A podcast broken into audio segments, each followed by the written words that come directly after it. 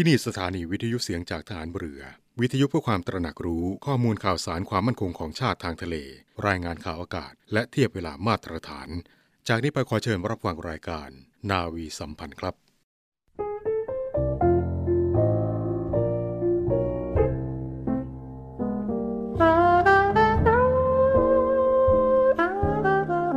ผู้หนักแน่นในสัจจะจะพูดอย่างไรทำอย่างนั้น จึงได้รับความสำเร็จ พร้อมทั้งความศรัทธาเชื่อถือ และความยกย่องสรรเสริญจากคนทุกฝ่าย การพูดแล้วทำคือ พูดจริงทำจริง จึงเป็นปัจจัยสำคัญในการส่งเสริมเกียรติคุณของบุคคลให้เด่นชัด และสร้างเสริมความดี ความเจริญให้เกิดขึ้นแก่บุคคลและส่วนรวม พระบรมราโชวาท พระบาทสมเด็จพระบรมชนากาธิเบศร มหาภูมิพล อดุยเดชมหาราช บรมนาถบพิตรในพิธีพระราชทานปริญญาบัตรของจุฬาลงกรณ์มหาวิทยาลัย เมื่อวันที่ 10 กรกฎาคม 2540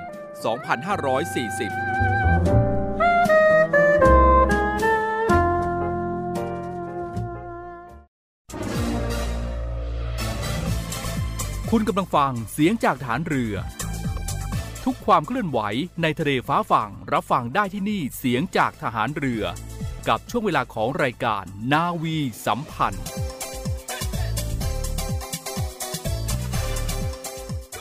สวัสดีคุณผู้ฟังทุกท่านครับได้เวลาของรายการนาวีสัมพันธ์ในเช้าวันนี้แล้วครับ7โมงครึ่งถึง8โมงเราจะมาพบกันเป็นประจำทางสถานีวิทยุในเครือข่ายเสียงจากทหารเรือ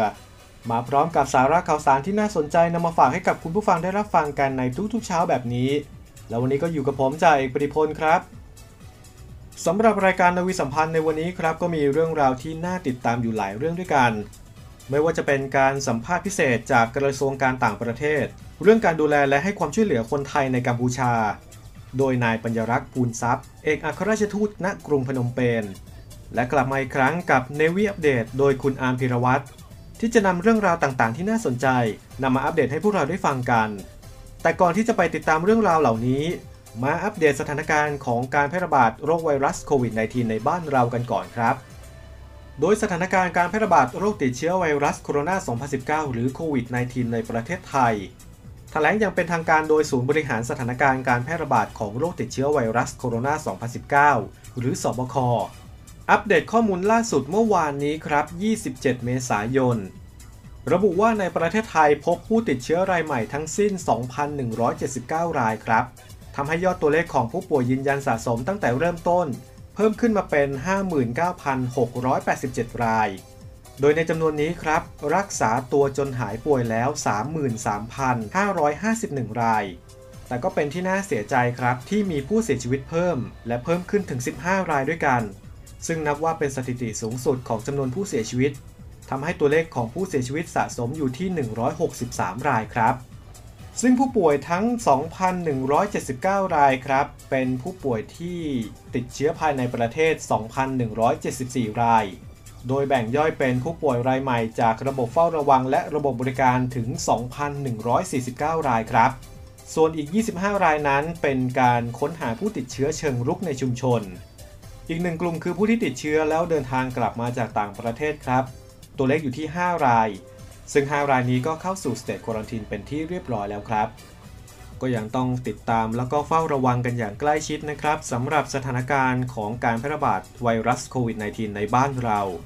เพราะถ้าหากเราสังเกตยอดผู้ติดเชื้อรายใหม่ เกิน 2,000 ติดต่อกันมาหลายวันแล้วนะครับ แล้วตัวเลขผู้เสียชีวิตนั้นก็มีแสดงให้เห็นทุกวัน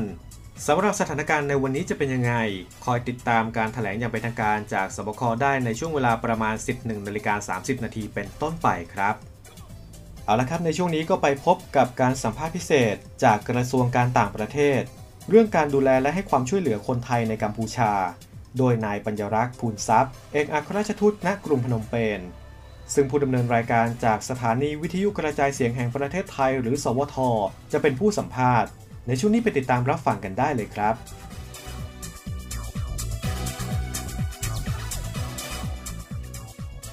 ช่วงนี้เราพาทุกท่านไปต่างประเทศกันบ้าง ไปที่ประเทศกัมพูชาประเทศเพื่อนบ้านของเรานะครับว่า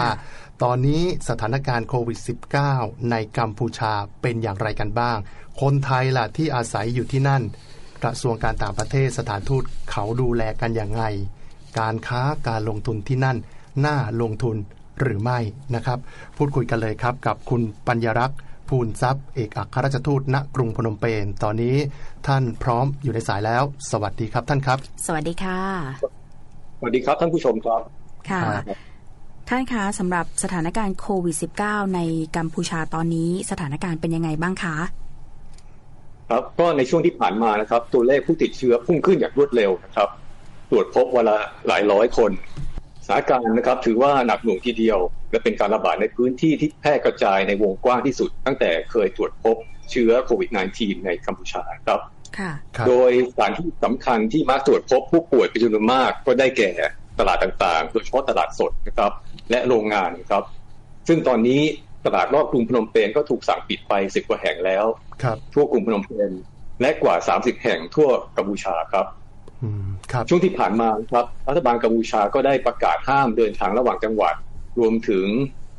ล็อกดาวน์กรุงพนมเปญและเมืองตาขะเมาในจังหวัดกันดารซึ่งติดกับกรุงพนมเปญฮะจนถึงวันที่ 28 เมษายนนะครับ แล้วก็มีการประกาศพื้นที่สีแดงที่มีมาตรการล็อกดาวน์เข้มข้น เข้มงวดมากกว่าพื้นที่อื่นครับๆซึ่งทางการก็ได้ให้สัญญาณว่าหากสถานการณ์ยังคงไม่ดีขึ้น หากสถานการณ์ยังเลวร้ายลง ก็มีแนวโน้มว่าจะประกาศขยายระยะเวลาในการใช้มาตรการดังกล่าวต่อไปอีกครับ ครับ ก็สถาแต่นก็ตามการแพร่ระบาดของโควิด -19 แสดงให้เห็นถึงความเป็นน้ำหนึ่งในน้ำหนึ่งน้ำใจเดียวกันของชาวกัมพูชาหลายประการนะครับค่ะอาทิการบริจาคทรัพย์สินส่วนตัวเพื่อสมทบเป็นงบประมาณการดำเนินการให้แก่รัฐบาล การที่ภาคเอกชนได้อนุญาตให้ใช้อาคารสถานที่จัดงานขนาดใหญ่ของตนนะครับเอ่อเป็นโรงเอ่อ แปลงเป็นโรงพยาบาลสนาม เพื่อใช้รักษาผู้ติดเชื้อโควิด -19 ที่มีอาการไม่รุนแรงนะครับ นอกจากนี้รัฐบาลก็ได้เริ่มแจกถุงยางชีพบรรเทาทุกข์ให้แก่บุคคลยากจนที่ได้รับผลกระทบจากการปิดเมืองในเขตพื้นที่สีแดงแล้วด้วยครับ ครับ แล้วคนไทยที่อาศัยอยู่ในกัมพูชาเนี่ย เยอะไหมครับ ก็ประมาณหนึ่งพันกว่าคนครับ ครับแล้วเป็นยังไงบ้างโควิด -19 ได้รับผลกระทบยังไงแล้วเราให้การช่วยเหลือคนไทยที่กัมพูชายังไงบ้างครับ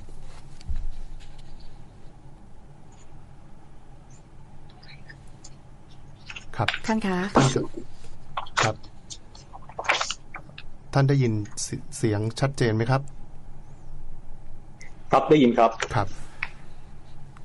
ก็ในช่วงที่ผ่านมานะครับ ถือว่าการให้ความช่วยเหลือแก่คนไทยเป็นภารกิจที่เป็นหัวใจสำคัญของครับทางการทูตทั่วโลกเลยก็ว่าได้นะครับ ในส่วนของกัมพูชาผมขอแบ่งเป็นสองระยะนะครับครับได้แก่ระยะแรกที่ทุกคนยังตื่นตระหนกกันอยู่สารเอกทูตก็ดูแลให้คนที่อยากกลับบ้านได้เดินทางกลับบ้านนะครับ ต่อมาระยะที่สองเป็นการดูแลให้คนไทยสามารถพำนักอยู่ในกัมพูชาได้อย่างถูกกฎหมาย มีหนังสือเดินทางที่มีอายุใช้ ที่มีอายุใช้ต่อวีซ่ากับทางการกัมพูชาได้ครับใช้เดินทางได้ มีบัตรประชาชนที่มีอายุทำธุรกรรมต่างๆได้ครับ แล้วก็ให้ได้รับข้อมูลข่าวสารที่สำคัญ รู้วิธีปฏิบัติตนตามมาตรการของรัฐบาลกัมพูชาอย่างเหมาะสมนะครับ อย่างในช่วงนี้ที่ทางการกัมพูชาออกมาตรการใหม่ออกมาอย่างต่อเนื่อง สายทูตก็ใช้ช่องทาง Facebook เพื่อเผยแพร่ข้อมูลที่ส่งผลกระทบต่อชาวไทยในกัมพูชาอยู่ตลอดเวลาครับ นอกจากนี้ผมและคณะทูตในกัมพูชาก็รับทราบว่ามีบุคคลจำนวนหนึ่งที่มีปัญหาวีซ่าใกล้หมดอายุ หรือหมดอายุแล้วค่ะแต่ยังไม่สามารถเดินทางออกจากพื้นที่พักอาศัยเพื่อไปต่ออายุวีซ่าได้เนื่องจากมาตรการล็อกดาวน์นะครับ เราก็พยายามเจรจากับทางการกัมพูชาอยู่นะครับ เพื่อให้มีการผ่อนปลนหรือว่ามีการยกเว้นเอ่อการต่ออายุวีซ่า ซึ่งตอนนี้ก็รอดูว่าทางการกัมพูชาจะเอ่อมีมาตรการเช่นใดนะครับ ครับ ก็แสดงว่าการให้ความช่วยเหลือในคนไทยในกัมพูชา เราก็จะมีสองมิติ กลุ่มหนึ่งคือคนที่จะเดินทางกลับบ้านอีกกลุ่มหนึ่งที่เขาอยากจะอยู่ในกัมพูชา เราก็ดูเรื่องของวีซ่าให้เขา คนที่จะเดินทางกลับบ้านแล้วครับ เราได้พูดคุยกับทางการกัมพูชายังไง หรือว่าได้มีการสื่อสารเตรียมที่จะแก้ไขปัญหาตรงนี้ยังไงบ้างครับ ครับเอ่อผู้ที่เดินทางกลับบ้านเราก็ได้ออกเอ่อเอกสาร COE นะครับครับให้สามารถเดินทางกลับบ้านได้ ก็อำนวยความสะดวกทุกอย่างนะครับ แม้ว่าทางการจะมีมาตรการล็อกดาวน์แต่สถารทูตก็ยังทำงานทุกวันนะครับ แล้วก็มีฮอตไลน์ให้สามารถติดต่อได้ตลอดเวลาด้วยครับ ค่ะ ในการให้ความช่วยเหลือคนไทยหรือว่าการประสานงานติดต่อกันเนี่ยมีปัญหามีอุปสรรคอะไรบ้างไหมคะท่านคะ ก็ปัญหาก็มีอยู่บ้างนะครับ คือในระยะหลังๆนะครับ พบคนไทยที่ติดต่อขอความช่วยเหลือ โดยแจ้งว่า ถูกหลอกให้เดินทางมาทำงานในกัมพูชา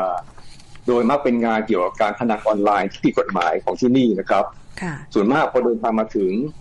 ก็พบว่าลักษณะงานและเงื่อนไขที่ลงกันไว้ก่อนเดินทางกลับไม่ตรงกันนะครับบ้างก็ต้องทำงานตลอด 12 ชั่วโมง โดยไม่มีเวลาพักเลย ไม่มีวันหยุดระหว่างสัปดาห์ บ้างก็ถูกกักขังในสถานที่แออัดเสี่ยงต่อการติดโควิด และเมื่อทำงานได้ไม่ตรงเป้าก็ถูกทำร้ายร่างกายบ้าง หรือขายต่อบ้างนะครับ กลายเป็นว่ามาทำงานไม่ไม่ได้เงินตามที่คาดหวัง ไม่มีสวัสดิการ แถมเริ่มต้นด้วยการเป็นหนี้ครับ ก็อยากจะขอใช้โอกาสนี้นะครับ สื่อสารกับท่านผู้ฟังว่ากรณีการเดินทางเข้าเมืองโดยผิดกฎหมาย ไม่ว่าโดยตั้งใจหรือไม่ก็ตาม ถือเป็นความผิดทั้งสิ้น นอกจากนี้งานที่ต้องทำก็มักเป็นงานผิดกฎหมายด้วย ถือเป็นความผิดสองกระทงสองฐานเลยทีเดียวนะครับ ค่ะ สำหรับบุคคลที่เข้าเมืองโดยผิดกฎหมายนั้น ต้องเข้าสู่กระบวนการในประเทศของทางการกัมพูชา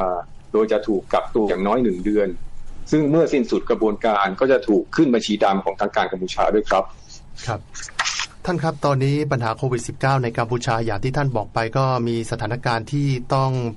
จับตามองแล้วก็น่าเป็นห่วงนะครับ แล้วแบบนี้คนไทยในกัมพูชาหรือว่าใครที่จะไปติดต่อกับสถานทูตของเราเนี่ยยังสามารถติดต่อได้ไหมครับ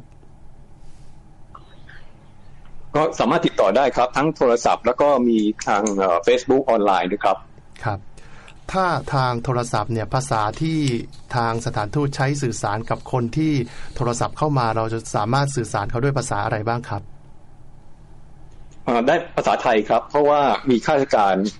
รับสายแล้วก็มีเจ้าหน้าที่ท้องถิ่นที่สามารถพูดภาษาไทยได้ครับครับค่ะอันนี้ก็อุ่นใจสำหรับคนไทยที่ทำงานอยู่ที่นั่นนะครับ ไม่ว่าเอ่อเวลาโทรไปปุ๊บอะก็เป็นเสียงคนไทยเป็นภาษาไทยเนี่ยก็สามารถสื่อสารกันยังได้อย่างดีนะครับค่ะ ท่านคะมีเอ่อเรื่องของคนไทยถูกหลอกเนี่ยท่านมีข้อแนะนำไหมคะ ว่าเราจะสังเกตยังไงว่าตอนที่เราติดต่อหรือประสานงานหรือกำลังจะเดินทางเข้าไปทำงานเนี่ย เราจะเข้า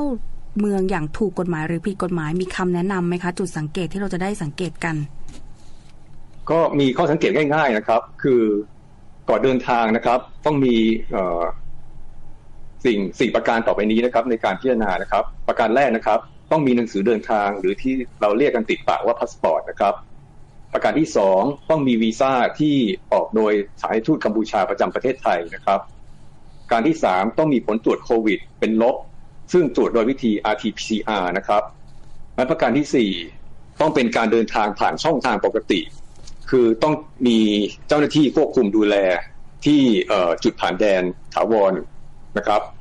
นอกจากนี้อาจพิจารณาด้วยว่าเงื่อนไขงานที่ได้รับเนี่ยฟังดีดูฟังดูดีเกินความจริงหรือเปล่านะครับ ถ้าฟังดูดีเกินความจริงเนี่ย ก็หลอกโดนหลอกลวงแน่นอนครับอืมครับค่ะแล้วพูดถึง สถานการณ์แบบนี้การค้าการลงทุนที่นั่นเป็นยังไงบ้างครับ โอกาสการค้าการลงทุนกับไทยและกัมพูชาครับ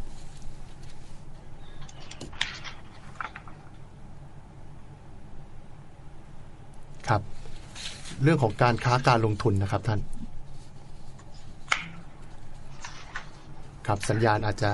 ช้านิดนึงนะครับก็เพราะว่านี้ครับ เชิญครับ ครับ ก็ในโดยภาพรวมแล้วนะครับ ตลาดกัมพูชาเป็นตลาดที่น่าสนใจ เพราะว่าแม้จะประสบกับภาวะที่ต้องปรับตัวให้กับสถานการณ์ new normal และแบบสถานการณ์แบบสถานการณ์ที่อื่น ๆ ทั่วโลกนะครับ แต่ก็ยังคงมีพื้นฐานที่แข็งแกร่ง เพราะเป็นประเทศที่ประชาชนก็ยังไม่เข้าสู่ความเป็นสังคมผู้สูงวัยนะครับก็คือคนอายุยังน้อยเป็นจำนวนมาก ประชาชนประชากรกำลังเติบโต จึงเป็นประชากรที่มีกำลังซื้อและพร้อมจะใช้จ่ายครับค่ะ จุดเด่นหนึ่งที่เป็นต้นทุนที่ผู้ลงทุนไทยมีโดยอัตโนมัติก็คือ ความไว้เนื้อเชื่อใจในสินค้าไทยของชาวกัมพูชาครับ จึงถือว่าเป็นตลาดที่พร้อมจะรับผู้ค้าผู้ลงทุนจากไทยอยู่แล้วในเบื้องต้น อย่างไรก็ดีนะครับ การลงทุนก็มีความเสี่ยงครับ ผมขอถือโอกาสนี้แนะนำท่านที่สนใจจะเข้ามาค้าขายหรือลงทุนในกัมพูชา ขอให้ศึกษาตลาดให้ลึกซึ้งก่อนที่จะเริ่มนะครับ หากไม่แน่ใจว่าจะเริ่มอย่างไร สามารถเริ่มจากการติดต่อสำนักงานการค้าต่างประเทศประจำกรุงพนมเปญหรือพูดคุยกับผู้ที่มีประสบการณ์ค้าขายและลงทุนในตลาดกัมพูชาอยู่ก่อนแล้ว อันนี้ก็จะเป็นประโยชน์ต่อการออกแบบการลงทุนของท่านต่อไปครับ ครับเอาละครับ วันนี้ทางรายการนะครับ ต้องขอขอบคุณท่านมากนะครับ ที่มาพูดคุยกันครับ ขอบพระคุณค่ะ ครับ ขอบคุณครับ สวัสดีครับครับสวัสดีค่ะ สวัสดีครับ นั่นก็เป็นเรื่องของการดูแลและให้ความช่วยเหลือคนไทยในกัมพูชา โดยนายปัญญรักษ์ภูลทรัพย์ เอกอัครราชทูตณกรุงพนมเปญครับ ในสัปดาห์หน้าครับ กระทรวงการต่างประเทศจะมีเรื่องราวอะไรมาให้สัมภาษณ์พิเศษกัน สามารถติดตามรับฟังได้จากรายการนาวีสัมพันธ์ครับ ในช่วงนี้ไปพักกันก่อนสักครู่ครับ แล้วเดี๋ยวกลับมาพบกับ Navy Update กับคุณอาร์มพีรวัตรมาดูกันครับว่าวันนี้คุณอาร์มมีเรื่องราวอะไรมาอัปเดตให้เราฟังกันครับ หากมีประวัติสัมผัสใกล้ชิด ผู้สัมผัสเสี่ยงสูง เสี่ยงต่ำต้องทำอย่างไร ผู้สัมผัสเสี่ยงสูง คือผู้ใกล้ชิดผู้ป่วย หากมีประวัติสัมผัสใกล้ชิด ผู้สัมผัสเสี่ยงสูง หรือผู้ใกล้ชิดผู้ป่วย ต้องเข้ารับการกักกันโรค ตรวจหาเชื้อจากทางห้องปฏิบัติการ หากมีประวัติสัมผัสใกล้ชิด ผู้สัมผัสเสี่ยงต่ำคือผู้ใกล้ชิดผู้สัมผัสเสี่ยงสูง สังเกตอาการ 14 วัน หลีกเลี่ยงไปในที่ชุมชน เว้นระยะห่าง สวมหน้ากากอนามัย หมั่นล้างมือ แยกรับประทานอาหาร หรือแยกสำรับ ผู้ที่ไม่มีความเสี่ยง คือผู้ใกล้ชิด ผู้สัมผัสเสี่ยงต่ำ หากมีประวัติสัมผัสใกล้ชิด ผู้ที่ไม่มีความเสี่ยง ไม่ต้องกักตัว ไม่ต้องตรวจหาเชื้อ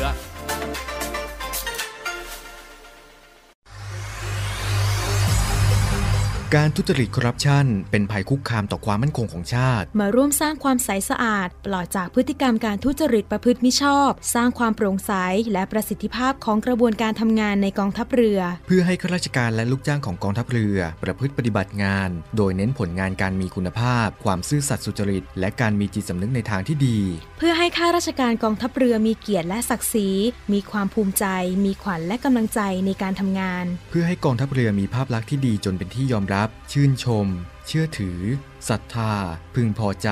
และประทับใจในการทำงาน และผลการทำงานของกองทัพเรือ คุณสามารถมีส่วนร่วมป้องกันและปราบปรามการทุจริต ร่วมกันทำให้กองทัพเรือใสสะอาด แจ้งเบาะแสได้ที่ ศูนย์รับเรื่องร้องทุกกองทัพเรือ 02 475 4789 หรือที่ www.navy.mi.th ร้องทุกข์ ศูนย์ประสานราชการใสสะอาดกองทัพเรือ ร่วมใจ กองทัพเรือไทย ใสสะอาด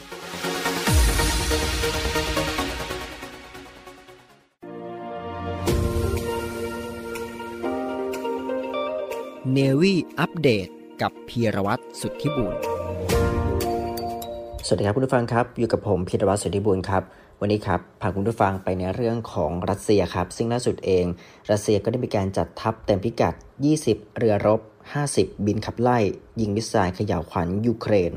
เมื่อวันที่ 20 เมษายนที่ผ่านมา Daily Mail ก็ได้มีการรายงานสถานการณ์ความตึงเครียด ระหว่างรัสเซียและยูเครน ว่าเรือรบของรัสเซียมากกว่า 20 ลำ ได้ร่วมซ้อมรบกับเครื่องบินขับไล่ของกองทัพอากาศรัสเซียในทะเลดำ โดยเรือรบประกอบด้วยเรือพิฆาต เรือรบขีปนาวุธ และเรือต่อต้านเรือดำน้ำ ร่วมกับฝูงเครื่องบินขับไล่ที่บินในระดับความสูงต่ำมากท่ามกลางสภาพอากาศที่ยากลำบาก โดยกระทรวงกลาโหมรัสเซียก็ได้กล่าวว่าเครื่องบินขับไล่มากกว่า 50 ลำ เคลื่อนกำลังไปในคาบสมุทรไครเมีย และ กำลังเผยแพร่หลักฐานที่ยืนยันเก็บจากภาพถ่ายดาวเทียมของกองทัพอากาศคาบสมุทรไครเมียอีก2แห่ง คือคีรอฟโกยีและซาคีซึ่งนอกจากนี้เองกองเรือทะเลดำของรัสเซียก็ได้ซ้อมรบในการต่อต้านการก่อวินาศกรรม การยิงขีปนาวุธ และภารกิจฝึกการรบใต้น้ำอีกด้วย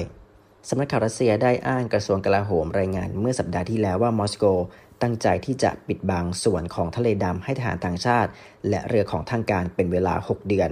โดยความเคลื่อนไหวดังกล่าวนี้อาจจะส่งผลกระทบต่อการเข้าถึงท่าเรือของยูเครนในทะเลอาซอฟ ซึ่งเชื่อมต่อกับทะเลดำผ่านช่องแคบเคิร์ชทางตะวันออกของไครเมีย ซึ่งเมื่อวันจันทร์ที่ผ่านมากระทรวงการต่างประเทศสหรัฐก็ได้มีการอธิบายถึงแผนดังกล่าว ว่าเป็นการยกระดับที่ไม่ได้พิสูจน์ในการรณรงค์อย่างต่อเนื่องของมอสโก เพื่อบ่อนทำลายและทำให้ยูเครนไม่มั่นคงสหภาพยุโรปได้เรียกสิ่งนี้ว่าการพัฒนาที่น่าเป็นห่วงอย่างยิ่ง ในขณะที่องค์การสนธิสัญญาป้องกันแอตแลนติกเหนือ หรือนาโตก็ยังแสดงความกังวลในการเรียกร้องให้รัสเซียรับประกันการเข้าถึงอย่างเสรีไปยังท่าเรือของยูเครนดมิทรีเปสคอฟโฆษกรัฐบาลของรัสเซียก็ได้แย้งว่าในการปิดน่านฟ้าดังกล่าว เป็นแนวปฏิบัติสากลแบบทั่วไป โดยความเคลื่อนไหวทางทัพเรือก็ได้มีการเพิ่มความตึงเครียดทางทัพบก โดยจากการที่ทหารรัสเซียกว่า 1 0 0 0 0แสนนาย ได้ก่อการสร้างกองทัพในค่ายทหารประชิดพรมแดนของยูเครนในคาบสมุทรไครเมีย ซึ่งอยู่ในระดับสูงสุดอย่างไม่เคยมีมาก่อนเมื่อไม่กี่สัปดาห์ ตั้งแต่ที่รัสเซียได้มีการลุกรานคาบสมุทรไครเมีย มาเป็นส่วนหนึ่งของรัสเซียในปี 2557แต่นี้ทางการรัสเซียก็ได้ระบุว่าทหารประชิดพรมแดนยูเครนนี้ เป็นการซ้อมรบเพื่อตอบโต้ภัยคุกคามจากนาโตส่วนว่าในการปิดน่านฟ้าที่ทำให้ทะเลดำเป็นข้อปฏิบัติระหว่างประเทศ ด้านนายเดมิโตรคูเลบารัฐมนตรีต่างประเทศของยูเครน ก็ได้กดดันให้สหภาพยุโรปหรือ EU คว่ำบาตรรัสเซียระลอกใหม่ หลังจากที่หารือกับรัฐมนตรีต่างประเทศ 27 ชาติ โดยทว่านายโยเซฟบอร์เรลผู้อำนวยการนโยบายต่างประเทศของ EU บอกว่าในตอนนี้เองนั้น ยังไม่มีมาตรการที่จะคว่ำบาตรเพิ่มเติมที่จะเสนอหรือพิจารณาใด ๆ เพิ่ม ข่าวต่อไปครับผู้ฟังติดตามในเรื่องประเด็นของโควิด -19 ครับ โดยสาว 18 ที่มีอาการโคม่าหลังจากการฉีดวัคซีนจอห์นสัน ซึ่งล่าสุดเองตอนนี้ก็ได้พ้น ICU แล้ว ภายหลังจากที่ได้ผ่าตัดสมองเกือบ 3 รอบ สำนักข่าว Daily Mail ได้รายงานความคืบหน้าอาการป่วยของนางสาวเอมมาเบอร์คีส สาววัย 18 ปีในนครลาสเวกัส รัฐเนวาดาในสหรัฐอเมริกาหนึ่งใน 6 ผู้ที่มีภาวะหลอดเลือดดำในสมองอุดตัน หลังจากที่ได้เข้ารับการฉีดวัคซีนป้องกันโรคโควิด -19 ของจอห์นสันแอนด์จอห์นสันหรือ J&J เมื่อต้นเดือนเมษายนที่ผ่านมา โดยภายหลังที่เอมมาได้รับการผ่าตัดสมอง 3 ครั้ง และนอนพักรักษาตัวในโรงพยาบาลมากกว่า 10 วัน ในที่สุดเธอก็ออกจากห้อง ICU และสามารถถอดเครื่องช่วยหายใจได้แล้ว และครอบครัวก็ยังระบุว่าเอมมานั้นมีอาการดีขึ้นมาก แม้ว่าจะเป็นไปอย่างช้าๆเรื่อยๆก็ตาม โดยรายงานได้ระบุว่าเอมมาได้ฉีดวัคซีนจอห์นสันแอนด์จอห์นสันโดสแรกเมื่อวันที่ 1 เมษายนที่ผ่านมา และผ่านไปราวกว่าหนึ่งสัปดาห์จึงมีอาการ ก็สมมติให้ครอบครัวนั้นต้องเร่งพาไปโรงพยาบาลเซนต์โรสโดมินิกันในเมืองแฮนเดอร์สันเพราะว่าอาการวิกฤตจึงต้องนำตัวขึ้น แล้วก็หน่วยบินแพทย์ฉุกเฉินส่งไปโรงพยาบาลในนครลอสแองเจลิสในรัฐแคลิฟอร์เนีย ซึ่งเธอก็ต้องเข้าห้อง ICU ในทันที รวมทั้งต้องสอดท่อช่วยหายใจ และหลังจากที่เข้ารับการผ่าตัดรักษาภาวะหลอดเลือดดำในสมองอุดตันถึง 3 ครั้ง และค่อยๆ ฟื้นตัวอย่างช้าๆ แต่ก็มีอาการดีขึ้นจนแพทย์อนุญาตให้ออกจาก ICU และถอดเครื่องช่วยหายใจได้เมื่อวันจันทร์ที่ 19 เมษายนที่ผ่านมาเนวี่อัปเดตกับพีรวัตรสุทธิบุญ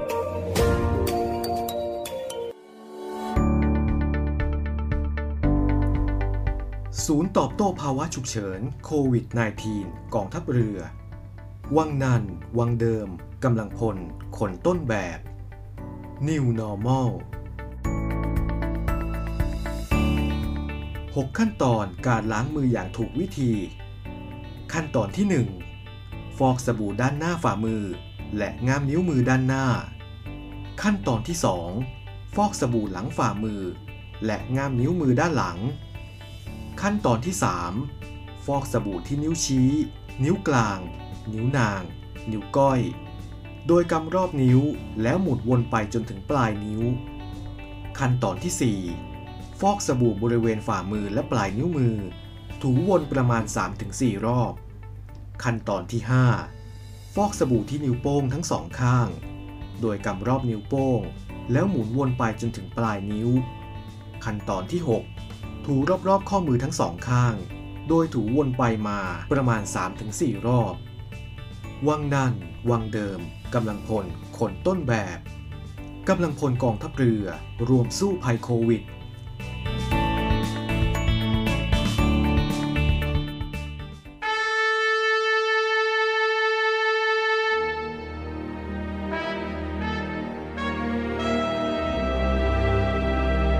คำว่าวีรบุรุษมีหลายคนใฝ่ฝันอยากจะเป็นจะด้วยอุดมการณ์ที่ถูกปลูกฝังหรือจินตนาการส่วนตัว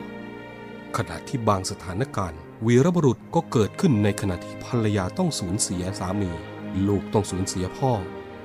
เพื่อเป็นการตอบแทนแก่ทหารกล้าเหล่านั้น กองทัพเรือได้จัดตั้งกองทุนน้ำใจไทยเพื่อผู้เสียสละในจังหวัดชายแดนภาคใต้ และพื้นที่รับผิดชอบของกองทัพเรือ พื่อให้ความช่วยเหลือกำลังพลของกองทัพเรือที่เสียชีวิต และทุพพลภาพจากการปฏิบัติหน้าที่ ท่านสามารถร่วมเป็นส่วนหนึ่งในการช่วยเหลือผู้เสียสละเหล่านั้น ด้วยการบริจาคสมทบกองทุนได้ที่กรมการเงินทหารเรือ หมายเลขโทรศัพท์ 024754551กรมกิจการพลเรือนทหารเรือ หมายเลขโทรศัพท์ 024753061 ดาบของชาติเล่มนี้ คือชีวิตเรา ถึงจะคมอยู่ดีรับไว้สำหรับสู้ภัยรีให้ชาติเรานา ให้มิตรให้เมียให้ลูกและชาติไทย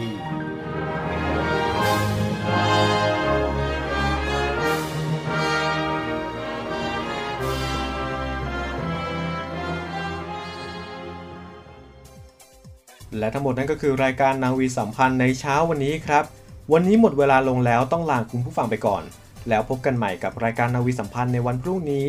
สำหรับวันนี้สวัสดีครับ